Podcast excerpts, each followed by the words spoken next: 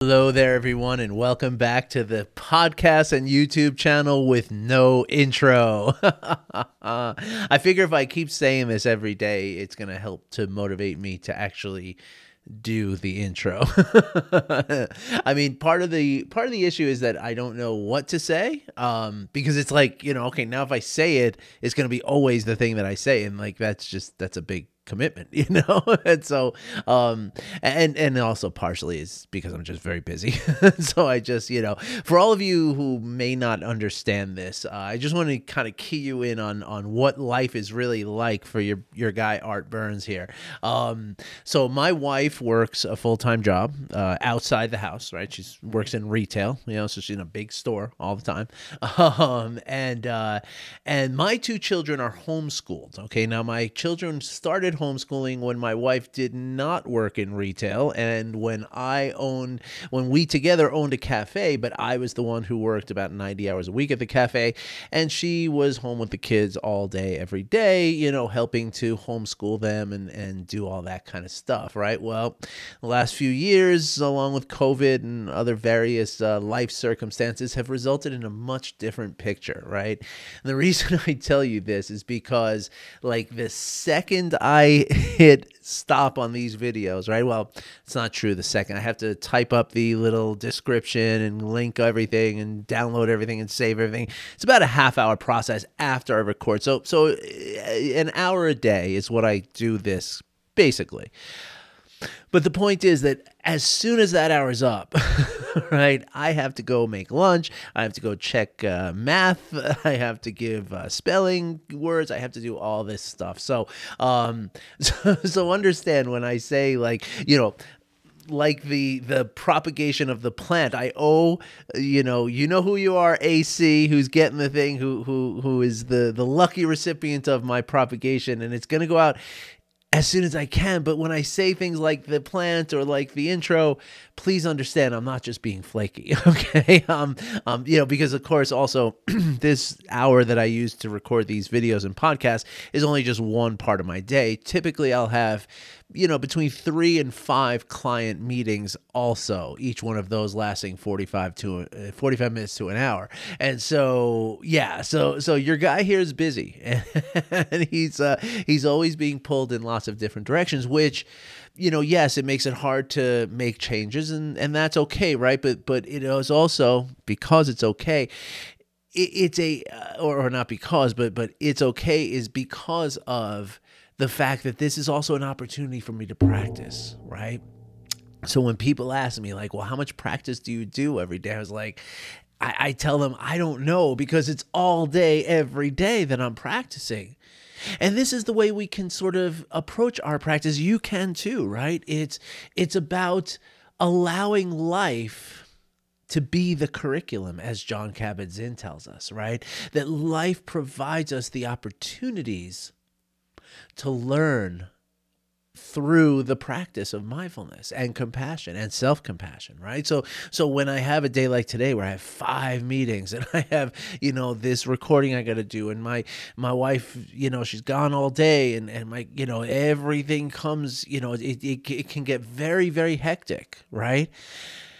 And so in those moments my only job is to breathe, come back into the present moment. Remember that I can only do what I can do, and I can't let my children starve. So if I'm a few minutes late to a meeting, or if or if things, you know, whatever, if I don't get to do all of the things I set out to do every day, it's okay, right? It's got to be okay, and it's got to be accepted, right? It's got, and it also has to be accepted that the stress is going to run high. I mean, it, there's no way around it, right? Nobody can live this life without any moments of stress. And believe me, my moments of stress have become much, much less, right? Because stress is a transaction, right? Stress is when we feel that the thing happening out there is overwhelming what we have in here, then we're going to feel stress, right? And so, so because I've, I've, you know, kind of built up my resources and, and that we do through practice, the stress is less and less or less often, but it still happens. I mean, there's still times where it's like, oh my gosh, this is hard, right?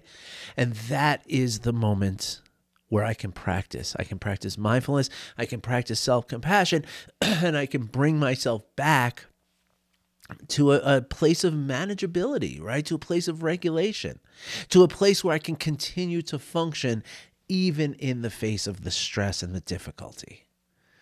Right? So self compassion, let's use this segue. You know me, I'm a, I'm a segue maven over here.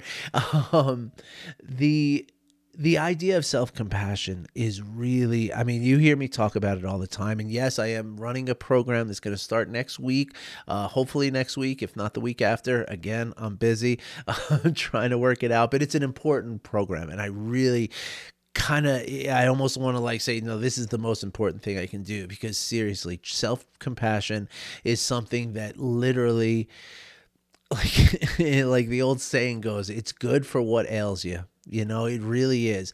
Like there's almost no part of the struggles that I've ever experienced in my life or I've or I have ever witnessed in others people's lives, right?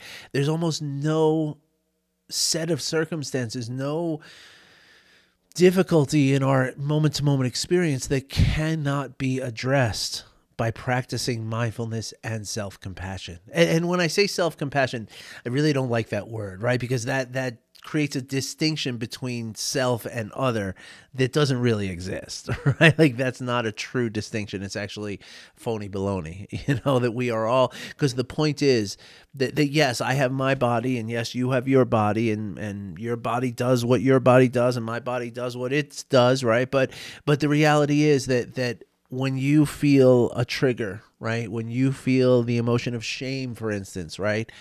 I know what the emotion of shame feels like because I have felt that emotion too. That emotion does not belong to you.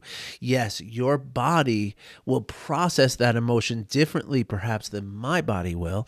And to a certain extent, we'll ever, never even know that about each other, right? Because it's impossible for you to really get inside my body and feel what it is, and me, you, right? But we can communicate around this common experience of the emotion of shame or any emotion in the wide spectrum of emotions that we feel all the time as human beings, right? So the point is that this idea of self and other is really delusory, right? There's actually there's an Einstein quote that I just posted to Facebook this morning and Instagram because it's just so powerful that that Einstein talks about this and he says that this idea of separation is a delusion right? Not an illusion, but a delusion is the word he said, which was actually misquoted in Eckhart Tolle's book, which I'm going to write him a letter. Probably not because I'm busy, as I told you. But anyway, somebody should write him a letter because he misquoted Einstein, and that's something you shouldn't do.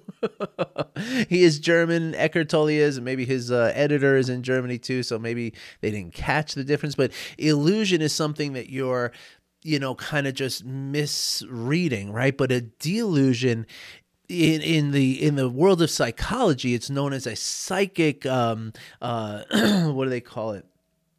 Anyway, there's an intention behind it, right? It's it's a it's an active process, right? And that's what happens, right? We believe the way, you know, the world is in our minds that, that we're separate from each other, right? And that becomes like an active belief and a belief which we act upon. And it's just not real right? And so so therefore I like to call it compassion, right? In which we include ourselves and others. Okay, I know it's a long way to kind of make that disclaimer, but that's what I feel. Um, and there you go, there you have it. Um, so, so let's talk about what I want to talk about today in the six minutes we have left in this segment. Maybe we'll cheat the the the boundaries a little bit, but this is not a very long topic anyway. The the topic I want to talk about is how self-compassion helps with trauma work.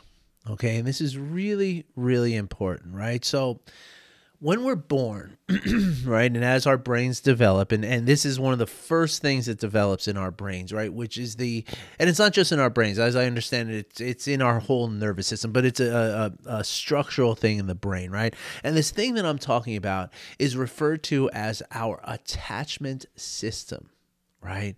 So you literally have a a means by which your brain and your nervous system is reaching out and needing to get a secure attachment from someone, right? And whoever that someone is becomes your caregiver, right? So if that happens to be a grandmother or an aunt or a mother or uh, an adopted uh, mother or uh, a, a, person in a facility like an orphanage or, or a, a home of some sort, right? That's the person who the attachment is going to try to be made with right? Now of course this attachment it, it, starts when we're basically like a couple of months old right? Maybe even immediately. I'd have to look that up. But but it certainly continues on right? It's not something that just happens in like the first few weeks of life and then it goes away. This attachment system is is something that that needs to be nourished and needs to be sort of exercised in a way right as we continue to develop right? And the problem now is that when we experience trauma as a child, specifically, very specifically, trauma at the hands of a caregiver or trauma as the result of abuse at the hands of a caregiver, what happens then is this this attachment system, you know, without getting into technical uh, jargon here, the attachment system is screwed up, right? Like that's the thing. Like it doesn't work properly right? And and it, as a result of the trauma and the abuse. Okay. And so, what this means is that we grow up, and I say we because this is me, and I know a couple of you out there for sure, but, you know, perhaps many of you, right?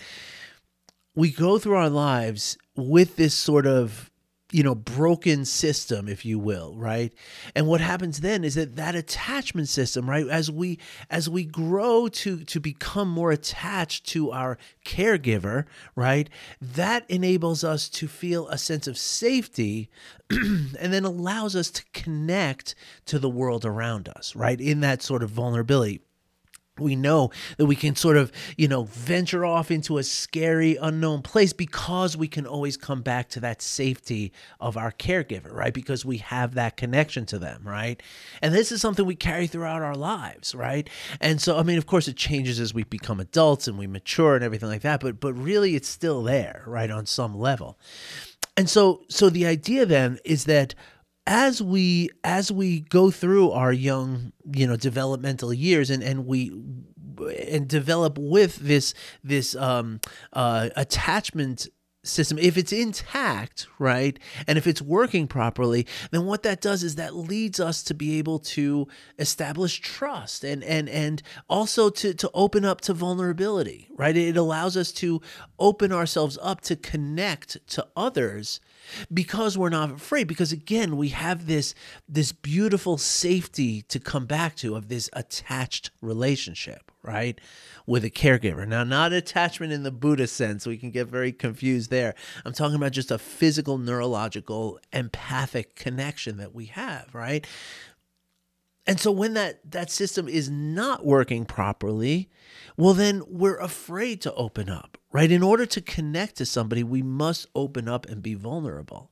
It's the only way it works, right? And so so because the system by which we learned to open up and to and to experience people on that connected level, because that's broken for people like us, we can't build those connections. And that's why frequently, you know, one of the most common things you hear about people who suffered trauma as as young children, they're unable to really have true friendships or or true relationships. And I can attest to that. Like that is true. At least it is for me right? And, and, so and so so the point is then i mean so what do we do? Do we say okay well i'm destined to be alone for my whole life and you know thanks mom thanks dad kind of thing? Well no that's not that's not the case at all. In fact there are very sort of i mean very powerful and very sort of simple ways that we can practice establishing. Now we're never going to build that that attachment system back up again right? That's kind of a train that's left the station in a way right? But what we can do is we can open ourselves up to connection and we can learn to build that connection with others. Okay. In effect, we're reestablishing a certain attachment, but of course, it's not to our caregiver anymore because, you know, my caregivers are in their almost 80s. you know, they're not very good for me right now. They're not going to do anything for me, right? Not any way that they can help me, right?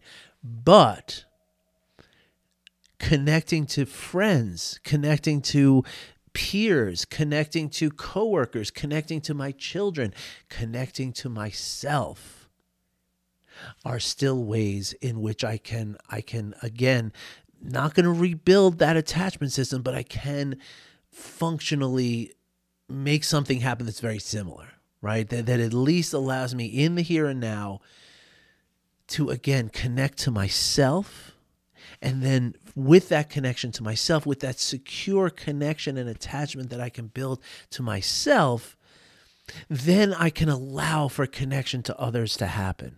Okay. And the best way, or a very, very effective way to to do this, to practice this, and to develop this ability, this this capacity for connection, is through practicing self compassion right? Because again, what is the attachment system doing, right? The attachment system is creating a safe haven for us, right? So that when times get really rough, and again, this is where it does carry with us throughout our whole lives, right? Because for somebody who had a, a sort of um, neuro um, standard, you know, upbringing, right? They didn't have abuse, they they developed normally and all that, right? When they have a hard day, right? They they come back and they say, well, it's okay because I've always had this this person in my life, this caregiver in my life who who instilled me with this idea that I was never alone. Right? I was always accompanied by this person and I could always go back to them. So now as an adult, I, I don't get flustered as easily. I don't get overwhelmed as easily because I have that well of of connection that I established throughout my whole childhood, right? For people with with trauma as a result of of of childhood, young childhood abuse, we feel like we're, we're on our own and, and, and that's okay, right? I don't need anybody. I don't want anybody. Well, that's not true. May be true that you don't want anybody, but it's not true that you don't need anybody. Okay, connection to others is good for you. It's good for your mental, your physical, and your emotional self, your health rather, and it will also help you to allow you to to to reckon with the trauma from that place of self compassion, from that place of support. Because as I start to say, right, as we grow up with that person in our lives with whom we are securely attached, that becomes a system of support for us. Right. And so by, by practicing self compassion, what we do is we build an internal support to replace that support that we never had as children. And this is why almost every expert that I've ever read in all these books about trauma, I mean, there's a lot of books about trauma up there, and in another bookshelf you can't see over there, that, you know, almost all the experts agree that self compassion and mindfulness, because mindfulness allows us to see the trauma from the here and now, not tra- pardon me, not transporting back to the childhood fear and, and terror, but instead seeing it from the safety of now and doing so with self compassion, which leads to forgiveness. Because if, remember, you know, one of the reasons why we're so shut off and why we feel like we can do everything ourselves is because when we were children being abused by our caregiver, we had to make a, a horrific choice. And that choice was either saying that this caregiver, who's supposed to be the most amazing person, the, the one person in the world who's always right, either she is wrong or I am wrong. And we can't choose her because, again, as infants, like that would literally cause a psychosis. It would literally make us lose our sanity. So instead, what we do is we say, No, it's me. I'm the one that's the problem. And that creates a life of isolation. And that is really unhealthy for you. And it is inhibiting you from living your life the way you deserve to be able to live your life. Okay. So as I said, in a couple of weeks, I'm going to um, I'm going to offer this this self compassion, which always includes mindfulness. It's it's a necessary part of it, right?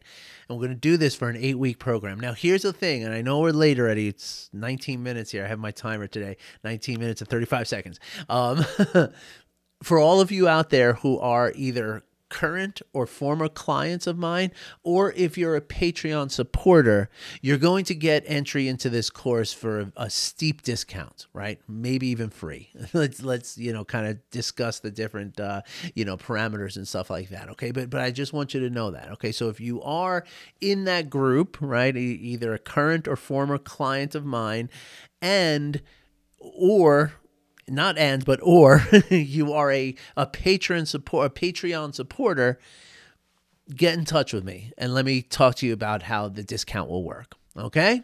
All right, everybody. I'll see you in the next segment. Um, but but please understand that you are worthy of every little bit of compassion for yourself, just like everyone else in the world is is worthy of compassion from you. Okay?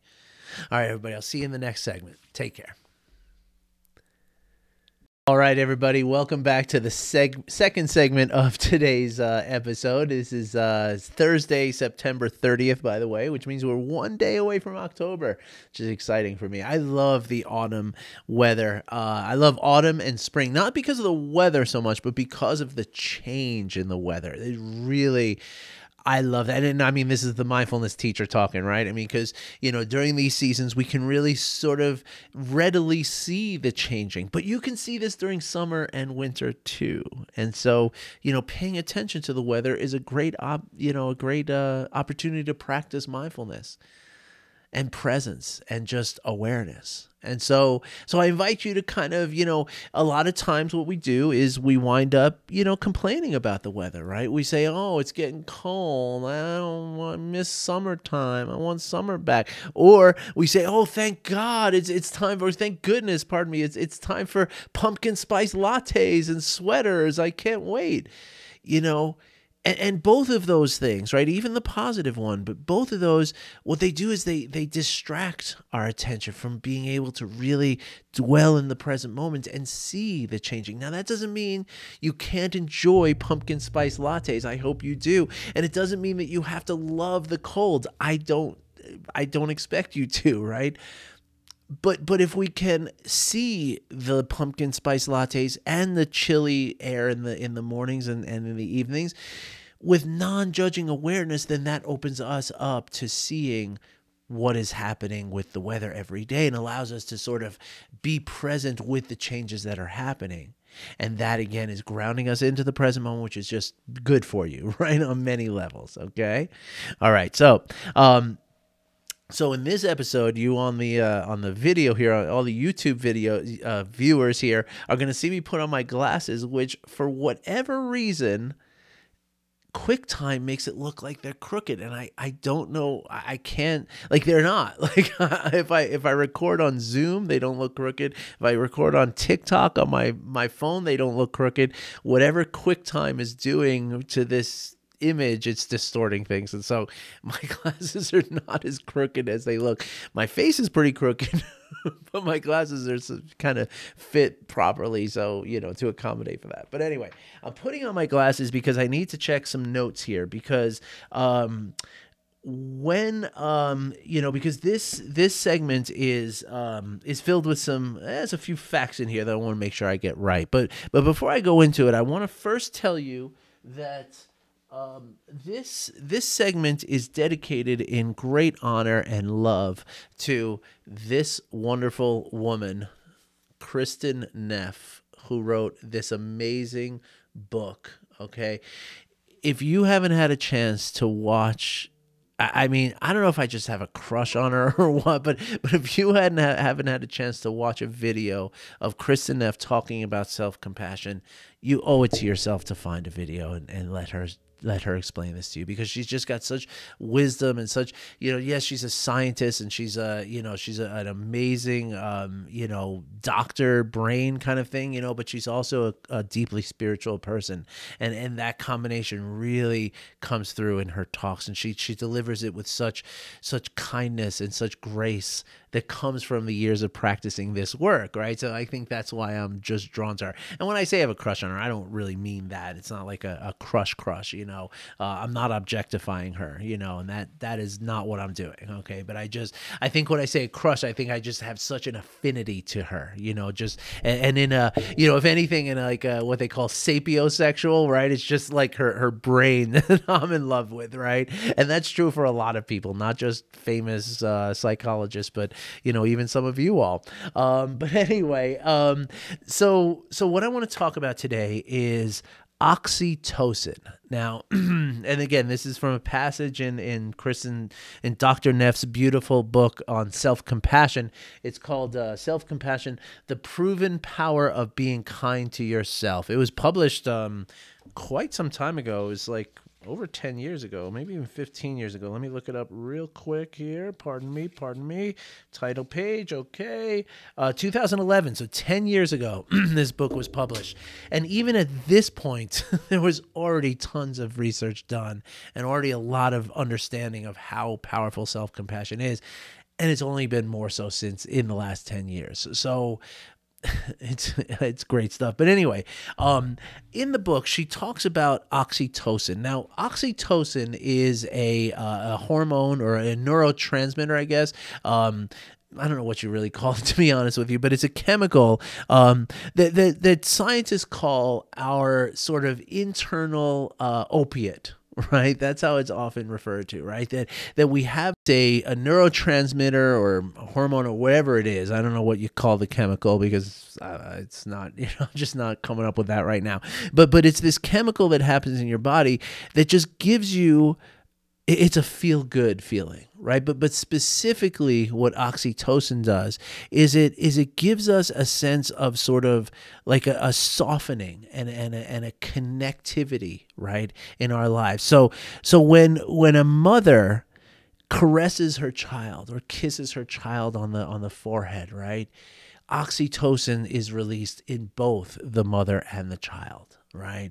And and it's that that sort of nurturing chemical that happens in our bodies that and in our brains that that make us feel like everything's going to be okay right? Like it's like we don't feel isolated we don't feel alone we feel very connected and we feel we feel nurtured right?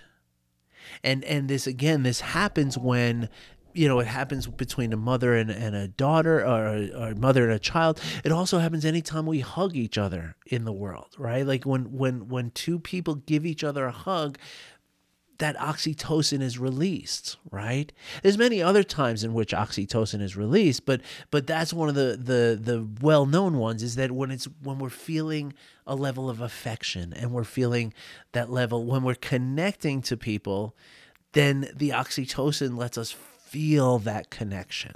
All right.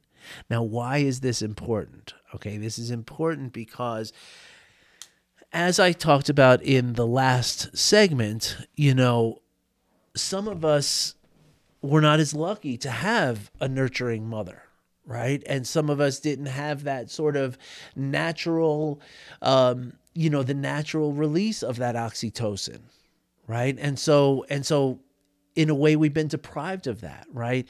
And again this is something that oxytocin is is known to to impact the the feelings of anxiety and stress and even depression. Like it's a really really beneficial thing that happens internally right? And again just like i talked about last in the last segment how the that attachment system that we have right is is nurtured through the connection that we have to our our caregiver. And that's the time in which the sort of oxytocin valves are sort of primed and and like okay this is how it works. My body knows how to release this stuff every time i need it right but for those of us who did not have that kind of connection, that, that secure attachment, well, this system of oxytocin doesn't work as well as it could, right? It's sometimes, in fact, for a lot of people, it might be turned off and, and they, they hardly ever experience that, that good feeling that comes with the, the release of oxytocin, right?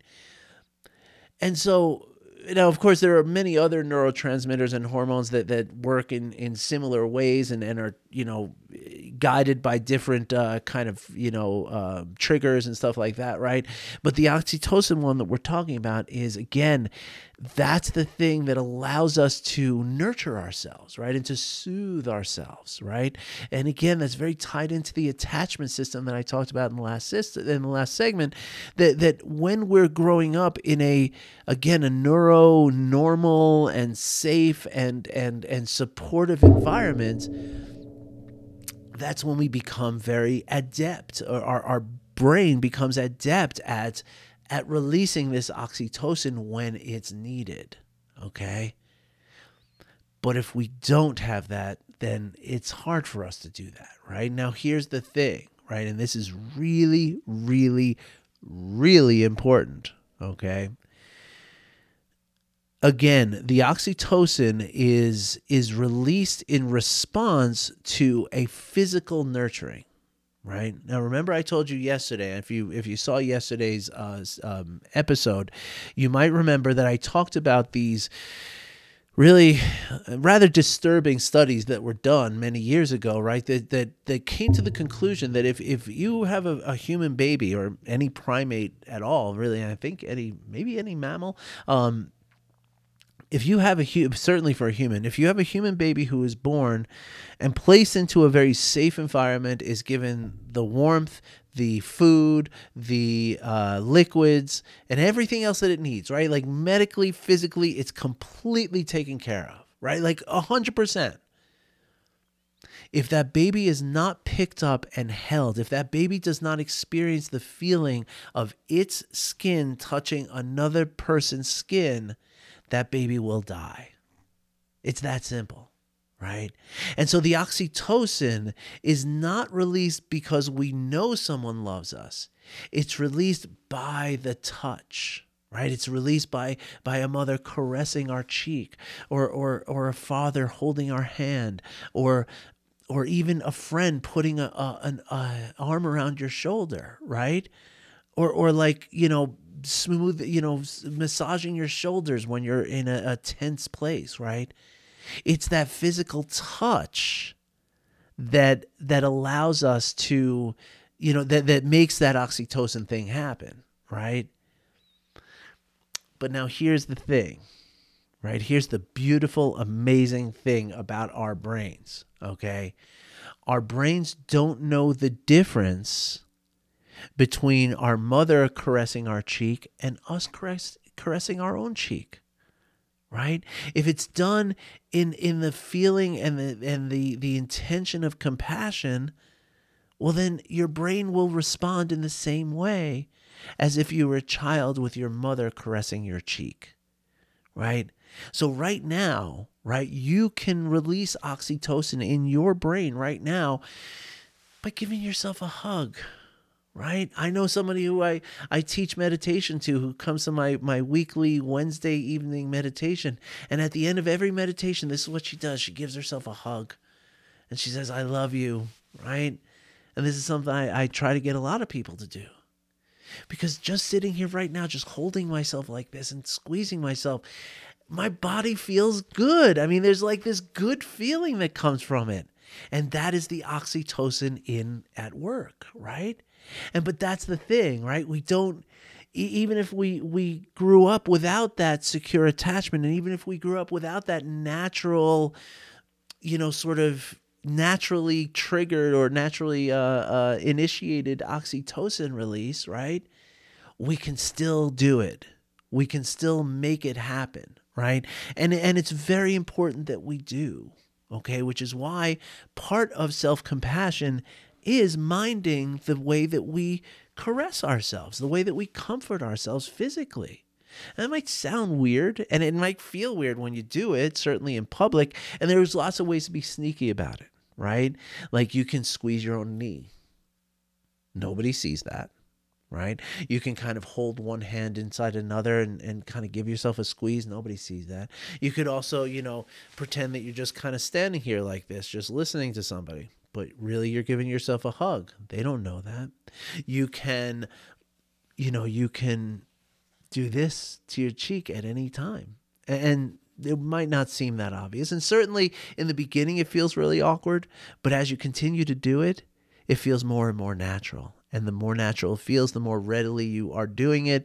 And the more readily you're doing it, the more you're making yourself feel good. The more you're making yourself feel good, the more you're able to soften yourself. And ultimately, what this means is that you can now open yourself to, um, to, uh, you can open yourself to to more connection, right? Because again, just by releasing the oxytocin, your feelings of anxiety and stress, depression, of, of isolation, all of that starts to, to fade and, and shed, right? And so as we do this, you know, that's when we can, you know, that's when we can feel that that sense of, wow, everything's gonna be all right. And if we feel that everything's gonna be all right, well then we feel like we can make a connection to somebody including ourselves. And as I said in the last segment, this is something that's very, very important for our health, physically, mentally, and emotionally. And not only will it impact your health, but it will also impact the health of everybody around you, physically, mentally, and emotionally. We can talk about that another time because we are out of time. 15 minutes right now. How was that, folks? That was pretty good, wasn't it? totally unplanned. That's just my thing. All right, folks, in 15 minutes and 10 seconds, I'm going to bid you adieu and tell you that thank you so much for, for checking out my podcast and YouTube channel. It really means the world to me. This couldn't happen without you and and you are as much a part of this process as I am and I'm just so grateful for you. All right so and for that reason I will be back again tomorrow to record a couple more segments. And I wish you well and I thank you for your support and I I just yeah thank you thank you thank you I am humbled and I'm honored and I care so much for you. And I hold all of you in my heart until the next time I do another segment. All right, everybody, take care.